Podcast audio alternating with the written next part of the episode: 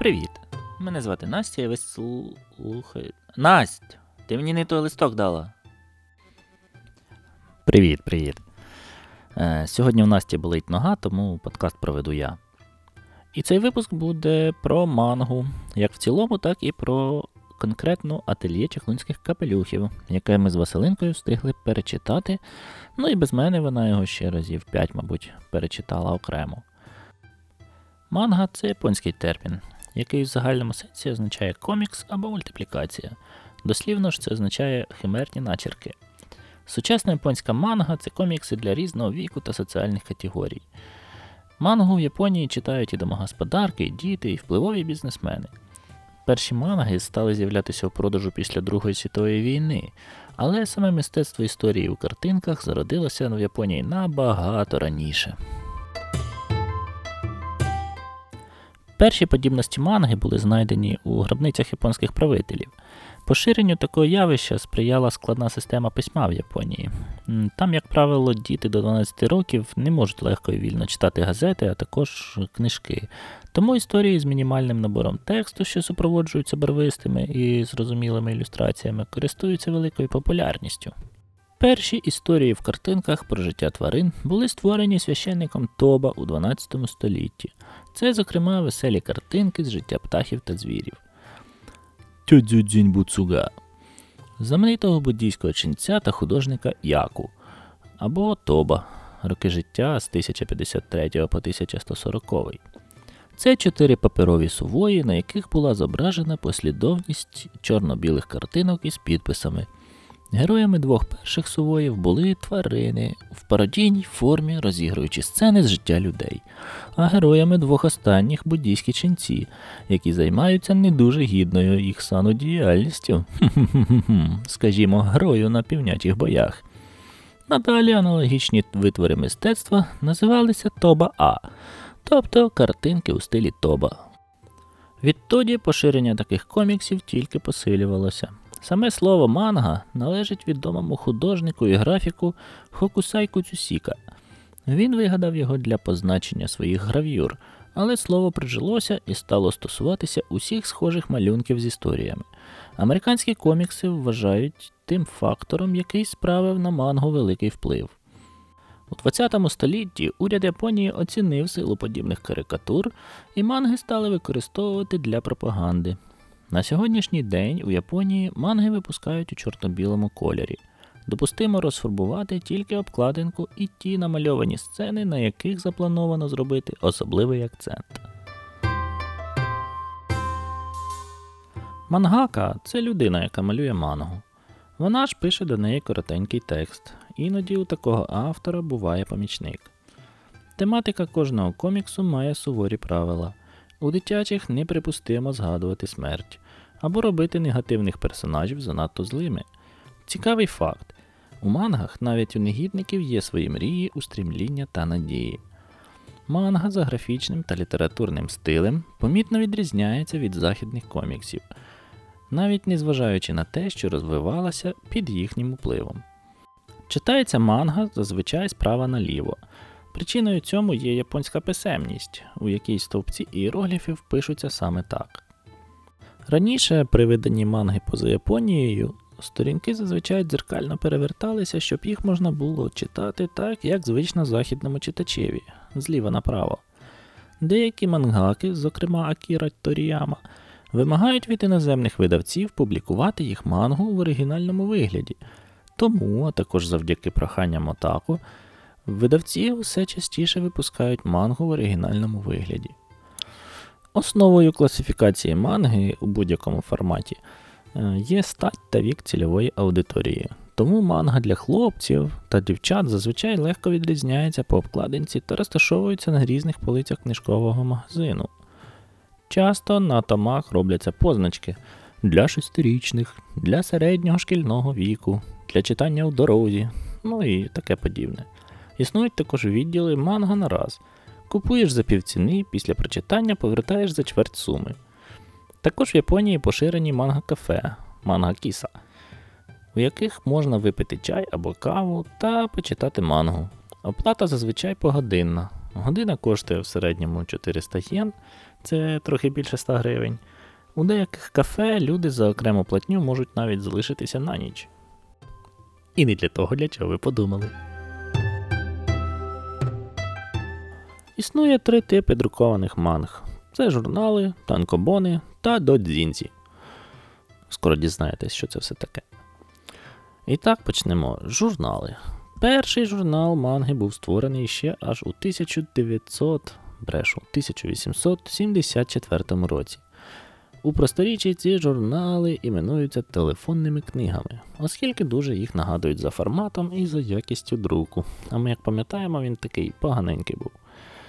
Е, у таких журналах одночасно публікується відразу декілька близько десятка манга-серіалів по одному розділу у кожному випуску. Окрім серіалів, у журналах друкуються також сингли. Це типу наших маленьких оповідань, які складаються з одного розділу, а також і йонкоми. У журналах зазвичай використовується низькоякісний папір, тому поширена практика забарвлення чорно-білих сторінок різними кольорами жовтим, рожевим, червоним та іншими. Тут мається на увазі, що комікс буде не чорно-білий, а замість білого кольору буде рожевий, червоний, жовтий або будь-який інший колір паперу самого.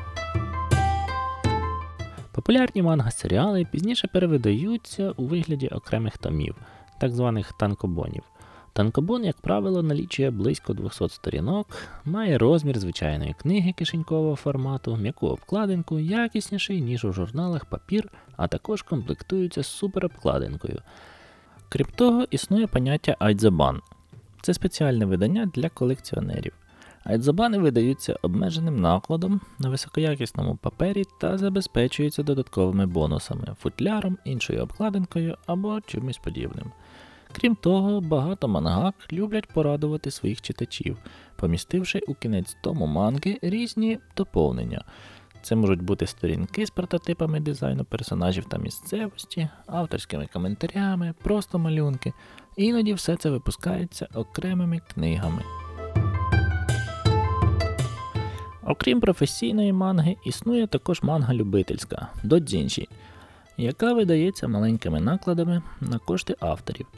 Багато нинішніх професійних мангак починали як автори додзінші, наприклад, CLAMP. Такі відомі фестивалі коміксів, як Wonder Festival та Comiket, які набирають понад 500 тисяч відвідувачів за три дні, цілком присвячені додзінші. Окрім оригінальних історій, які від початку і до кінця придумані авторами, зустрічаються пародії або роботи, які включають існуючих персонажів з відомих аніме та манги. Щорічний оборот до Дзінчі становить у середньому 245 мільйонів доларів. Тож давайте повернемося до того, з чого ми починали сьогоднішній подкаст, до манги ательє чаклунських капелюхів. Як я згадував раніше, з Василинкою ми перечитали спочатку перший том, купили. Сподобалось Василинці дуже. Е, я кажу, ну, продовження буде у наступній книзі. Коли ми купили наступну книгу, прочитали, виявилося, що ми просто влипли в цей серіал. І тепер з нетерпінням чекаємо наступних випусків. Короткий опис історії. Коко змалку зачудовувалася магією. На жаль, чаклувати можуть лише обрані, ті, що від народження володіють магією. Одного разу селище, в якому мешкає дівчинка, відвідує чаклун на ім'я Кіфлі. Коко потайки спостерігає за тим, як він чаклує, і довідується про справжню природу магії. Вона пригадала, що багато років тому одна таємнича незнайомка подарувала їй книгу з магії та чорнильне перо для відтворення магічних фігур. Дівчинка потайки починає вчитися чаклувати, але це призводить до трагічних подій. Ательє чаклунських капелюхів це самобутній та неперевершений мальопис. Авторка манги Камоме Шірахама Закінчила факультет дизайну Токійського університету мистецтв, де вона проймається більш західними віяннями, у тому числі і коміксами, а також роботами художників у стилі модерн та арт-деко. Працювала позастатним ілюстратором та художником манги, брала участь у оформленні більше ніж 50 обкладинок серій американських коміксів, таких як Marvel Comics, DC Comics та Зоряні війни. Шірахама приймається роботами художників Густава Клімта та Альфонса Муха, е, із картин яких вона і починає черпати своє натхнення.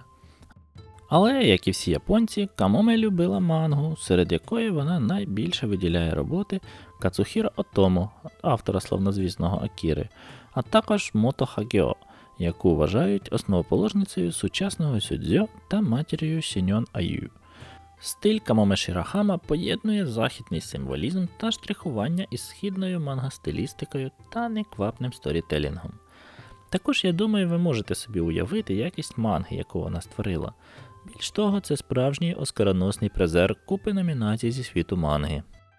Премію Айзнера в номінації Best US Edition of International Material Asia номінувалася на премію Manga Taisho Award разом з такими шедеврами, як Обіцяний Неверленд і Зроблено в безодні.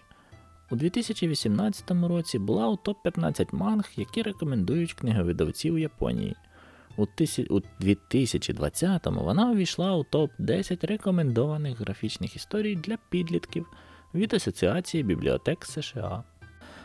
Манга Ательє чаклунських капелюхів створена у жанрі фентезі, пригоди і сейнен. Магія править світом.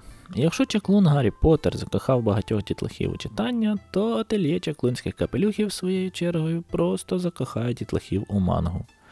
І не тільки дітлахів, адже не дарма мальопис про маленьку дівчинку-чарівницю відносять до сейнену, тобто жанру, який орієнтується на дорослих чоловіків. Пам-пам, якось стрьомно стало. Е, як так сталося, спробуємо розібратись у нашому огляді. Сейнен, що японською означає юнак, це особливий жанр аніме і манги. Особливістю цього жанру є сконцентрованість на сюжеті, а не на бойових діях, як, наприклад, у щонені. Також у сюжеті більше концентруються на проблемах стосунків між людьми, ніж на любовних історіях. Іншою важливою ознакою є реалістичність, навіть якщо у творі є фантастичні елементи. Про кількість томів треба переписати розділ, коли буде інтернет, бо їх більше, ніж тут написано. Ательє чаклунських капелюхів на момент виходу огляду налічує у собі 11 томів і ще 4 томи кулінарного спін-оффу е, Кухня ательє чаклунських капелюхів.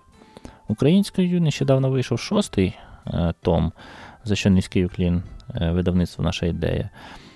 Але про плани ліцензувати спін-офф до кінця поки що нічого не відомо. Ательє чаклунських капелюхів розповідає про дівчинку Коко, що живе у світі, сповненому магії та чар. Тому й не дивно, що 12-річний дівча з маличку мріє стати справжньою чаклункою.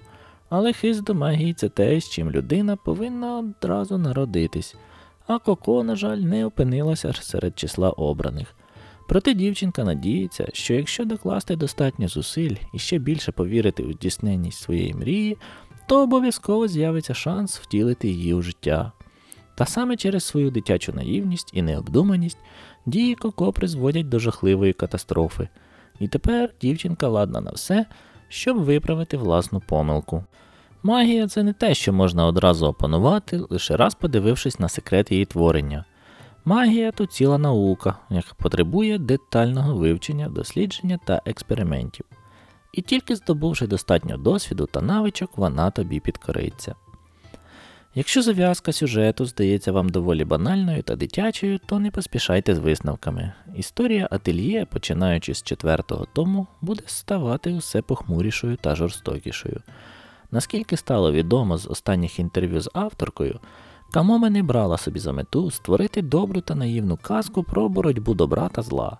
Світ ательє не буде підлаштовуватись під головну героїню, навіть навпаки.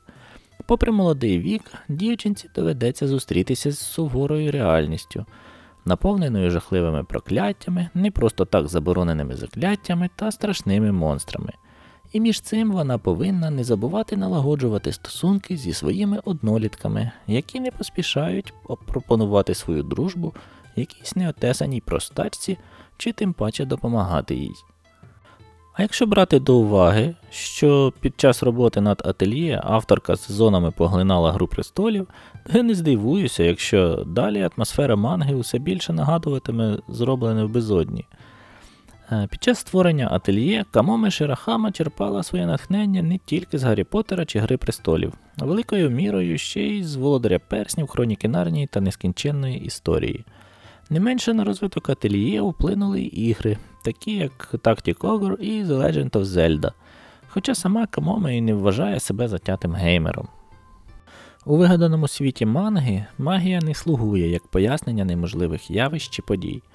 Чари не використовуються як рушій сюжету, ототожнюючи себе з чудесами, аби допомогти героям вийти з небезпечної ситуації.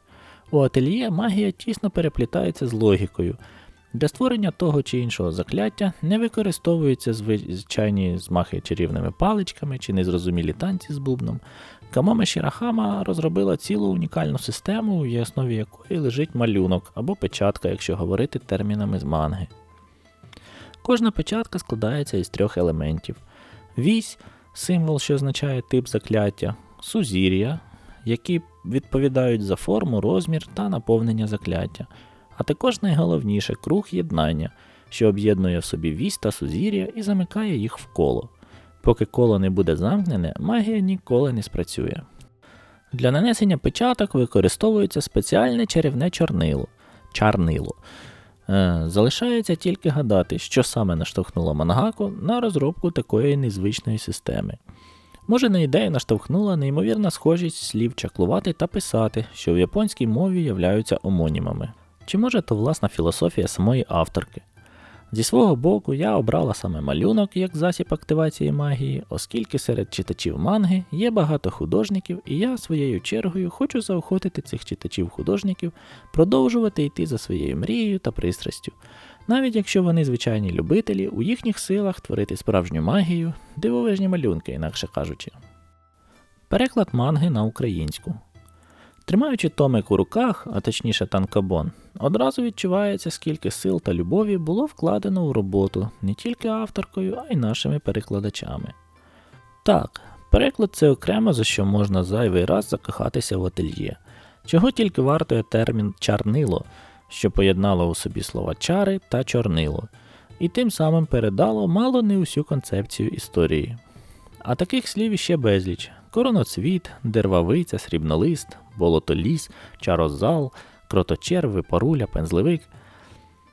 Не придбати ательє було б кощунством та недалекоглядністю, адже ви би позбавили себе довгих годин чи та глядінь міжнародно визнаного шедевра. Премію Айзнера та премію Гарві за красиві очі не дають. Подумай.